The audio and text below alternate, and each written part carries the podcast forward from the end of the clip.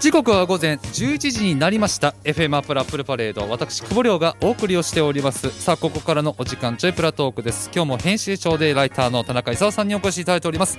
田中さんおはようございます。はいどうもおはようございます、はい。なんか寒いね寒いですね。なんかちょっとこうねおおかしいな。あのよさこいでこう燃え上がったはずなのに。ええ。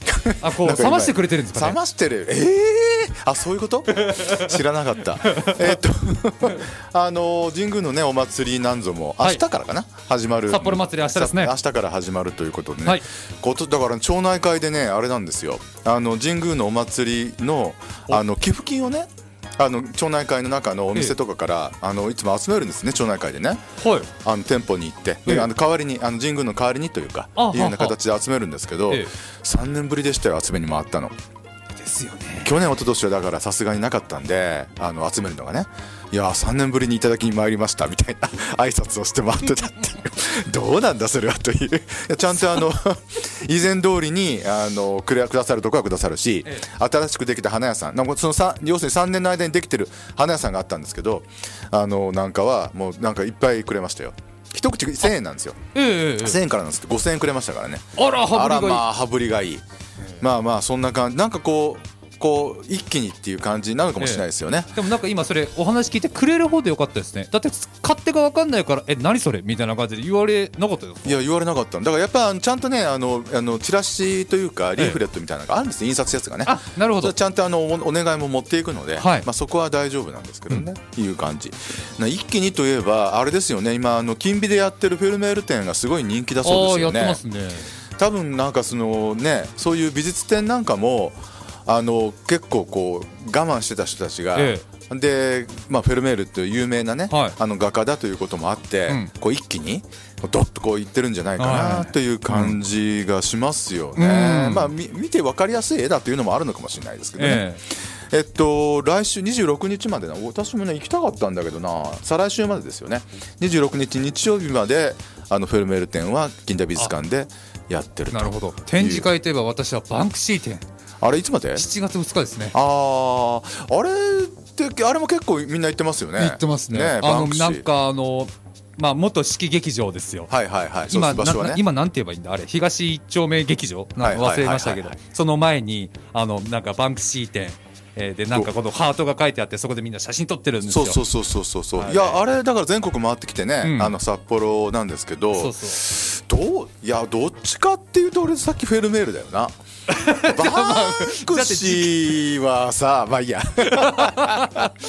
いや好きな人は好きだと思うんですけどまあどちらでもね、はい。えー、とご覧になっていただければいいんじゃないかなと思いますね、あとあの今週、まあ、ちょっと時事ネタみたいなもんですけれども、ええ。あのー私は割とあのアップルってあの Mac とか iPhone のアップルの商品って持ってる方なんですけど、はい。あのー今週あの一つあのーまあアップルの方のイベントがあって、え。でその場で、えっと、発表されたのがその MacBook Air っていうね、はい。あの私が先日先月買ったのかな、うん。あのものの最新版が出たんですよ、うん。で最新版が出たんですけど、ええ。らい高いの。俺私が買ったその MacBook Air って一番安いやつ11万円台だったはずなん11万円台だったはずなのかが、えっと一番新しいやつの一番安いやつは16万円。でしかもその古い方のやつも引き続き販売はされるんですよ、あなるほど。うん、あの M1 チップっていう要するにその、C、CPU が、そうそう M1 っていうやつから次 M2 っていう新世代のものに変わった、うん。その M2 の MacBook Air っていうのはうん。16万円台からなんですけど、うん。その M1 のあの MacBook Air っていうのはあのこれは、えっと、2020年の一昨年から売られてるやつですけど、うん。これも引き続き販売なんですけど、うん。2万円値上がりするの。同じものが。で私はだからそのちょ、おう。ん、1, 1ヶ月前にね11その万円で買った。M1 のやつを買ってたんで要するに安い金額で買えてラッキーってこと。なるほどね。普通ね新しいのができて古いのも継続販売する場合って値下がりしますよね。するでしょ？違うの。今回値上がりしたの。すだこれはもう完璧円安効果ですよ。ですね。で今日もニュースでね今はい。135円はい。までいったっていう風なはい。話になってますので、えいやー私はうまく逃げたって感じがね ちょっといろいろそうですね。資産に関してはね、えー。あるんですけどね、はい。えー次の方が楽しみなんですけどね、はい。あの私のね友達が、はそのマックの,、はい。あのサポートセンター。はいはいはいはい。あサポートっていうかだからその購入のサポートセンターですな、ええええ。あのその電話受けやってるはい友達がはいるんですけれども、まあその今おっしゃったその新商品、はい。MacBook Air、ええ発売されましててんやわんやになってるそうです。いなんでなんで？やだから申し込みが、えー申し込みじゃなくてだからこのえー商品の性能はどんな感じなんだ？ああそういうことです。問い合わせね。そういうことです。なこんな高くなってるのにどうなんだと、うんそうですのそうです。いやだけどね、やっぱねいや M2 まで買う必要ないと思うよ。そんなに M1 と違わないと思うもん普通に使ってて。だからあ16万円も出して買うぐらいだったら13万円の前のやつでいいし、うん。でも13万円とか2万円も値上がりしてるのをで今で今だったら、うん。まだね、えっと、ヨドバシとか、ええ。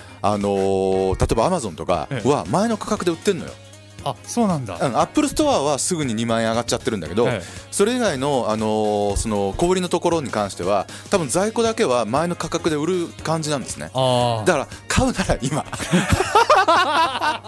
か M1 買うなら今。でででだってバカみたいじゃん。同じものなんで2万円も高く買わなきゃいけない。は確かにその。でしょ、と思うので買うなら今。そうです。いやもうねいろいろなことをね円安で防衛しなきゃいけないのかもしれないですけど、えまあ厄介な厄介ってわけじゃない。まあねすごいもんだなというふうには思いますね。はい。はい、さてあんまりねちょっと最近外食をしていなくてグルメネタは少ないんー、でマイナーなグルメネタで一つ。あのねえーっとねハーゲンダッツのミニカップっていろいろね 季節ものがあるじゃないですか。うちね割とあのそのコンビニなんかではい。買うんですけど、ええ。ちょっと旧文かもしれないです。今ねナポレオンパイっていうのが出ててナポレオンパイって分かります？知らないっす。ね。な、ですか？普通ナポレオンパイって分かんないでしょ？ナポレオンパイって基本的にはミルフィーユカスタードクリームの洋酒たっぷり効いたカスタードクリームがあの挟まってるパイに挟まってるあのミルフィーユってミルフィーユって分かりますよね？おミルフィーユわかります。あれのことなんですよ。えミルフィーユがナポレオンパイって言うんですか？でねそのミルフィーユをナポレオンパイって呼んでたのって、はい。あの私のか記憶では特定のお店なんですよ。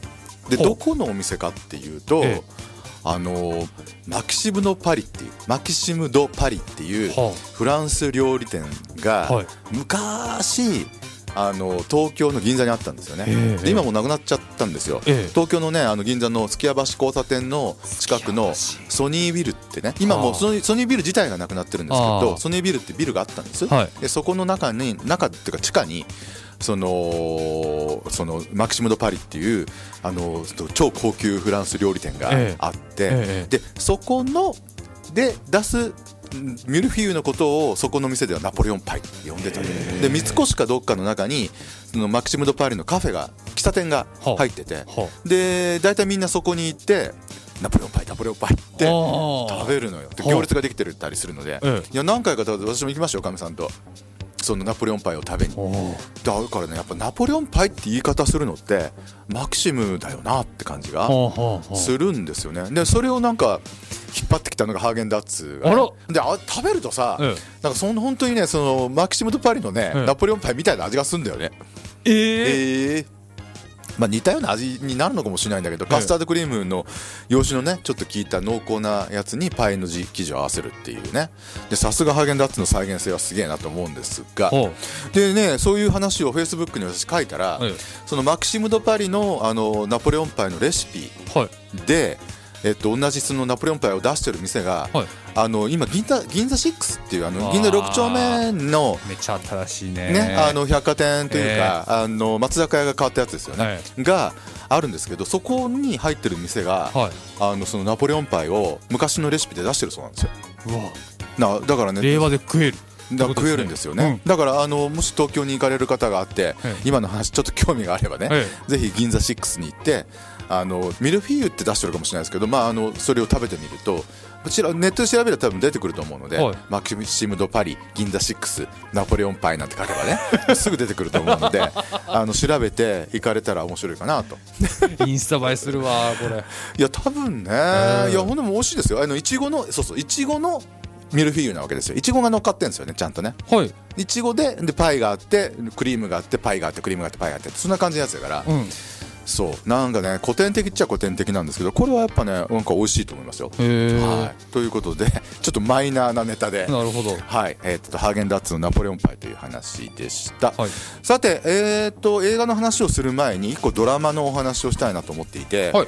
でどんなドラマかというとですねあのちょっとねこれはワウワウのドラマなので、うん。ワウワウに加入してない人はあの見れないんですけれども、ええ。ただちょっとねすごいあの、ね、88億円をかけて88 8億。億円。で、うん。ワウワウとあのアメリカの HBO っていうそのケーブルテレビの会社があるんですけど、があの共同であの制作した、えードラマで「東京バイス」っていうのが東京バイス。バイスっていうのが8話あって、えっと、この間の週末に8話全全部最後の2話まで公開になって、はい。一応か、まあ、第第1シーズンは完結したっていうような言い方なんですけどこれね、あのー監督とか全部アメリカ人のマイケル・マンとか有名な監督がはい。監督をしてるんだけれども、あの舞台はずっと東京ほが舞台で。えであのね話はね1990年代の東京で、うん。主人公アメリカ人なんですよ。アメリカ人の若いお兄ちゃんがうん。頑張って多分朝日新聞っぽいところの記者これ多分実話がベースになってると思うんですけど、うん。朝日新聞みたいな新聞記者になるわけ。日本の新聞の。そのその若いアメリカ人のお兄ちゃんのあの新聞記者が、うん。えっと、その事件を探っていくうちになんて言うんでしょうね。あのジャパニーズマフィアよく要するに矢の字の人々のこのドロドロドロっとした世界にうん。絡んでいくというそういう物語なんですよね。で舞台だから1990年代ですから、うん。まあ要するにバブルバブル直後みたいな、うん。あー感じのあの東京なんですよ。で主人公のそのアメリカ人のお兄ちゃんはそのアンセル・エルゴートっていうアメリカ人のね、うん。俳優さんがこうやってるんですけれども周りのあの固めてるキャストはだから日本が舞台だから、うん。ほとんど日本人なんです。例えばあのーそのヤクザのね若いヤクザで、うん。うん。そのその主人公のその新聞記者とも仲良くなる、あのーまあ、ちょっと、まあ、主役準主役級の新米ヤクザっていうのはね笠松翔って知ってる？役者さんで。結構ね丸顔の、なんだけどかっこいいんだよね。あのーそうそうそれがそうなんです。とか、まあ、分かりやすいところでいくとあと一方刑事うん。とも仲良くなっていくんだけど、うん。刑事が、あのー渡辺謙なの。へとかそのお兄ちゃんの新聞記者のあの上司うん。が女性なんだけど、菊池凛子なわけ。とかあのそういう感じでいくとねあのセリフが結構英語と日本語が混じるのよ。うはあはあはだから、あのーその主人公はうん。日本語もできるけど、うん。英語もできるっていうことになっててで日本の新聞社なのに同僚と英語で喋ったりするんだよ。ありえねえだろと思いつつ で菊池凛子なんかはほらもうハリウッドバリバリね。だからはい。英語と、なま渡辺謙だってもちろん渡辺謙だから日本の刑事が英語あんなにうまいかよって思うんだけど 風松翔だってチンピラだぜ。チンピラなんだけどさ英語うまいんだぜ。おかしいだろと。で何がおかしいってその風松翔のところの組のね、はい。組長はい。がいるんだよ。でこれ昔片木のね組長で,、でそこに新興のヤクザが攻めてきてて、はい。あの抗争事件になってるってこんな話なんだけど、昔片木のヤクザの組長が、い。また英語うまいんだよ。あ面白いなっていう。グローバリズム。これはでまあそういうなんかちょっとそういう面白いところもありながらも、え。そのいかにも日本のその闇の世界っていうのが、まあ、おどろおどろしいけど、まあ、かっこよくも描かれていて、はい。まあ、ず普通のなんか泥臭い日本のヤクザよりも、うんまあ、スタイリッシュってまだちょっとちょっとアメリカっぽいハリウッドっぽい、うん。あの描き方をされた東京1990年代っていう。あいやこれ面白いよ。あとねあの刑事もう一人はね伊藤英明がね、はい。あのわこれ悪い刑事なの。いい刑事があの渡辺謙で悪い刑事が 伊藤英明。はあ。悪い役なんだよね、とかねこれすんごい面白いんだよね。そのだからすっごいいっぱいああそうそう。あと多分ヤマピー出てんだよ。ヤマピーはあのーなんていうかなずるい、えーホストの役。顔がいいけどずるいっていう。でもねそれもヤマピーも英語のシーンとかすげえ多いの。でこれ多分ねオーディションがあったらしいんですよ。はだからその日本の有名な俳優さんとかもええ。英語重視でどうもそのオーディションで受かってるみたいで。えはあはあはあだからあの登場してくる日本の俳優さんって、ん。みんな英語の堪能な方ばっかり。はあヤマピーうまいんだよね英語知らなかったなんかやってたんですかねその番組の企画なんかで。どどうなんでしょうか？わかんないんですけど。わかんないですけどね、うん。あのーそうなんですだからわかんない。ジャニーズで特訓してる？そんなことない？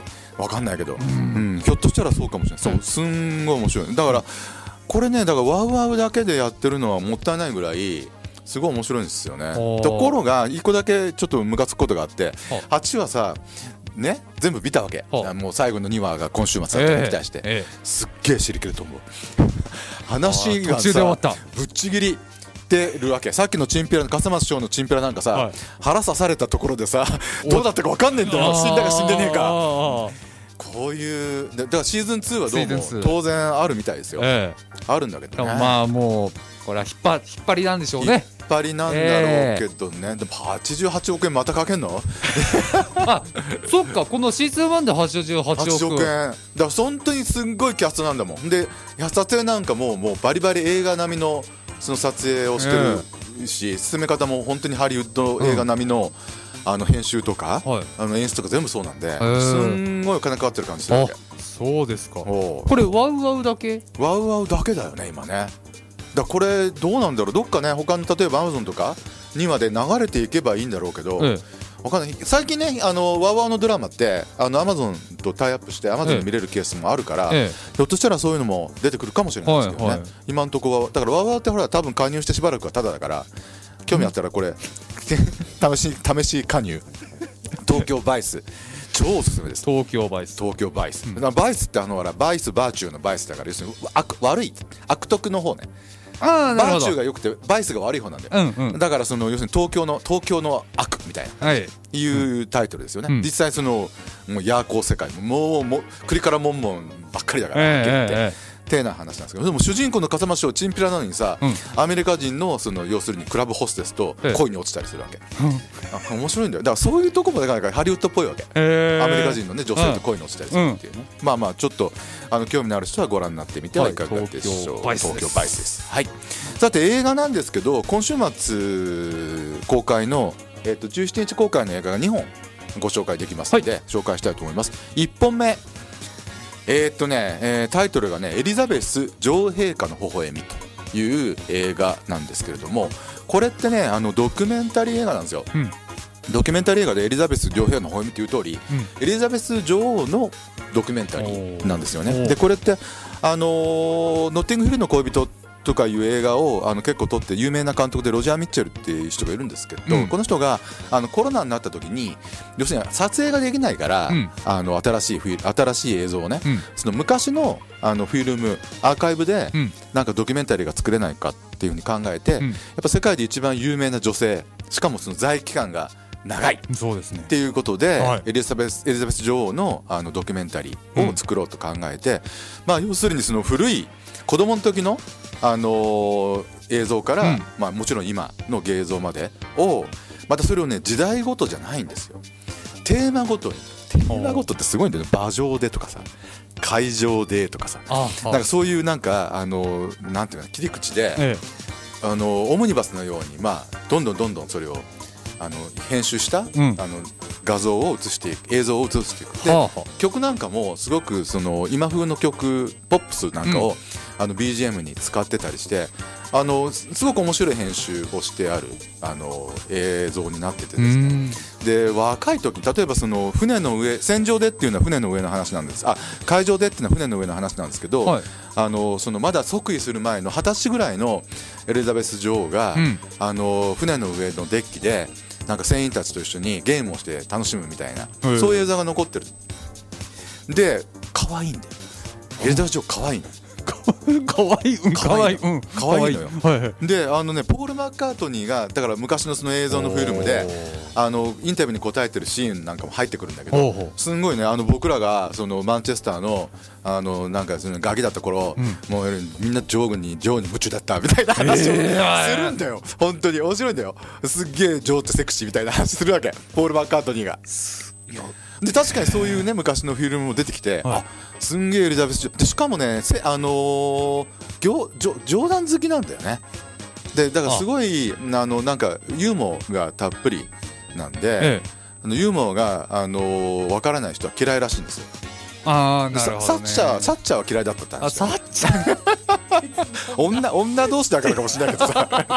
サッチャーはあんまり好きじゃなかったって話もあるんですけど、ええ。そういうあの首相とね、はい。のの絡みっていうのも、出てくる。あの出てくるし、うん。すごいだからその時代はもう本当に行ったり来たりテーマだけで追っかけていくから、もう昔の可愛いところから。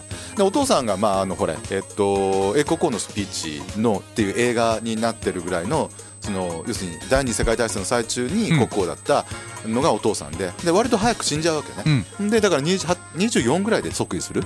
あのエリザベス女王って、うん。急にね、うん。っていうことになってっていう風な話も出てくるしやっぱり一番あの注目しちゃうのは「ひどい出来事」っていうタイトルのそのパートがあるんだけれどもそれは例のあの要するにダイアナ妃があ元妃があの死んじゃった時の話ね。あれはあのヘレン・ミエン主演の映画で「あのクイーン」っていう映画が2006年にあって、ーうん。でそこでも描かって描かれてる話ですよ。うん。だからそのあのちゃんとえ英国のその王室がそのあのダイアナの死に対してあの弔意を示してないんじゃないかみたいなうん。非難を浴びされられそうになって、うん。あのちゃんと表すようにしてっていうようなそこら辺のその苦悩の話がやっぱりちょっとインパクトがあるかなというふうに思います。あのまあ英国好きエリザベス女王好きの人はうんご覧になってもいいかなっていうー作品かなとは思います。えーっとこれはだから今週末ですね11日から、えーっとシアター機能でに札幌ではねあの公開になります。うんえーっとエリザベス、えー女王陛下の微笑うんみっていう、あのドキュメンタリー映画でした。さてもう一本もう一本はねまた全然違うあの日本の映画です。えーっとメタモルメタモルフォーゼの縁側。う。んメタモルフォーゼの縁側ってすごいですよねタイトルがメタモルフォーゼの縁側。これねあれなんですよ。結構売れてるのかもしれないですけど、えっと、鶴谷香織さんっていうその作家さんのあの漫画が漫画があの原作で、メタモルフォーゼの縁側。メタモルフォーズの縁側。でどんな話かっていうと、はい。75歳のばあさんとはい17歳の JK が、はい。あのー友達になるんですよ。ほうなな何がきっかけだった？BL なんですよ。はい。えそう、えであのねそのばあさんをあの宮本信子がやるわけね。ーはい。で、えっとその17歳の高校生をうん。芦田愛菜ちゃんがやるわけですよ。芦田愛菜だよ。芦田愛菜ですよまたね。であのそのううららちゃんっていうんだけどその高校生はね、はい。うららが本屋でバイトしてんのね。はい。でそこにその宮本信子のゆきっていうばあさんが、はい。あー来るわけ。はいでたまたま表紙の絵が気に入って、うん。買った漫画が BL だった。っなるほどね。ていう、その君のことだけ見ていたいっていうね。あの高校生の男の子同士なんだけど、そのはい。要するに幼馴染なんだけど、ええ。実は片っぽはずっと片っぽのことが大好きだった。要するにその男性として大好きだったんだけど、ええ。で片っぽは気づいてなかったんだけどだんだんその気づいてだんだんそうなっていくという。なるほど。いやー。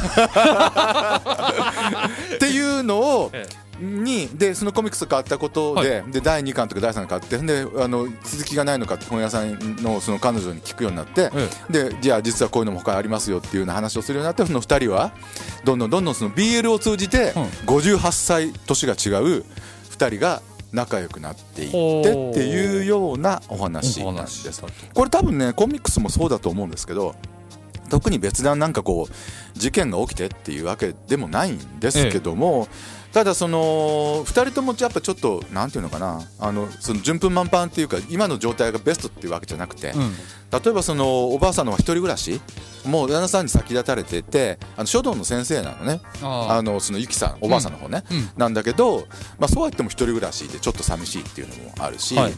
で一方そのうららちゃんの方はあの引っ込み思案であのーなんだろう冴えないんですよ高校生活はね、うん。だからこのなんか取り巻きがいっぱいいるような美少女の、うん。しかも成績優秀みたいな女の子をがその要するに幼馴染の男の子と付き合ってたりすると、うん。なんとなく複雑な気分になっちゃうみたいなはい。そんな感じの女の子なんだけど、ええ。まあなんかお友達になっていろいろ通じて会っていく中ででしかもおばあさんもそのなんか高校生に対してそのうららちゃんに対して、あのゆきばあさんはなんていうのかな上から目線じゃないのね全然。うんうん。なんか年上だからどうのこうのっていう態度を取らずに、うん。もう本当になんか同じ同じ BL を愛する女子高校生同士みたいなような接し方をするもんだから、あのどっちもどっちなんかこう本当に仲良くなっていく。そっか。そんな話なの？うん、二人をつなぐものはボーイズラブっていう共通言語だと。そうなんですよ。いうことだと。そうです。ねそのそのボーイズラブの漫画家さんなんかも出てきたりしてはい。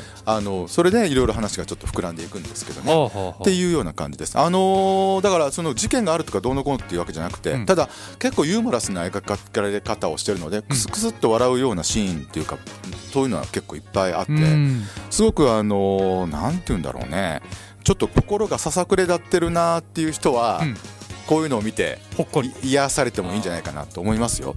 で要するにですね宮本信子とさ、うん。芦田愛菜だからさ、うん。まあ女優キャリア実績としてはさ、うん。まあ、すげえ2人がまあまあやってるわけで、ええ。まあ、それなりにすごいわけよ。っていうあの一本にはなってます。あ。だけどまあなんていうかな。あのこのほほっこりしたい人があの見ればいいんじゃないかな。いいですということでこの「メタモルフォーゼ」の縁画はあのちょっとちょっとおすすめです。はい。でなー これも6月17日。はい、6月17日に、えーっと公開ですね、えーっとね、札幌シネマフロンティアとユナイテッドシネマ、どっちでもやります。どっちでも。はい。はい、というふうなあーことになります。はい。さて、あのー来週ちょっと詳しく話しますけれども、あの是枝裕和監督のあの最新作ベビー「ベイビー・ブローカー」っていうあの韓国人キャストと韓国人スタッフはい。で、えー撮ったあの作品がはい。26、24だ。ごめんなさい。次、来週公開になるんで来週またこの話はしますけどね、お今週ねあの韓国であの公開になったようで、はい。韓国ではまずまずのあの評価。で出てる人はだってみんな韓国人のあの俳優さんなので、えあの韓国の方が先にねあの公開に、えー、となってるんでですしよね。ょうね。えあのソン・ガンホっていうあのパラサイト半地下の家族の主役をやってたあのおじさんがうん。主役なんで、今回の。そのベイビー・ブローカーの方もね。なので、えーまあまあまあまあみたいです。ところが今韓国でねあの一番流行ってる映画っていうのが「犯罪都市2」っていうあの映画らしくてですねほあの主役はですね私の敬愛するあの兄貴マドンソク腕の太い。はいはいはい。あれね、ええ。あのマドンソクが、ええ。あの主演の映画があの爆走してるそうで、爆走？ええ爆走してもうね日本に来ねえかなっていうふうに。ああの計画はないんですか？ないんですか？いやわかんない。来るのかもしれない。ちょっとあんまり調べてないんであれなんですけど、ええ。いやひょっとしたら来るのかもしれないですけどね、っていうようなあの話なんで。あのベイビー・ブローカーのあの、はい。えっと紹介は来週また詳しくやろうかなと思います。さてあと最近みんな映画見てるっていうとね、はい。あの要するにあれだよね。うんと「トップガン」だよね。トップガン。もう今日も来てますよ。トップガン見たって。え誰言ってた？あのやリスナーの方がそうでしょ？みんなと俺ねままだ見てない見たいんだけど、ええ。あのまだ行けてなくてですね、え大体僕らの年代ってほら、ま、前作見てるじゃないですか、はいはいはい。ね、ええ。前作ってもう80年代だからいやー若いんだよね。やっぱりトム・クルーズがね。いやだけどね。うん。いやトニー・スコットっていうねあええのリドリー・スコットの弟さんが初めてあの撮った映画っていうのはこの「あのトップガン」はい。でもうん何作か面白い映画撮ってるリあのトニー・スコットって惜しいことに自殺しちゃうんだよね。もうだだから亡くなられてるのよ。そうなのよトニー・スコットってね。おお兄さんは元気なんだけどね。うん、でなんだけど惜しい。でもこの人のトニー・スコットの映画っていう意味で「あのトップガン」ってやっぱちょっとね。で多分ね見ないと分かんないらしいですね。あの1作目を見てないとマーベリック見てもあ分かんねえと。全く分かんないと。いや全く分かんないわけじゃないんだけど、うん。例えばアイスマンが大将になってるとか言われてアイスマンって誰？ってなったら分かんないわけよ。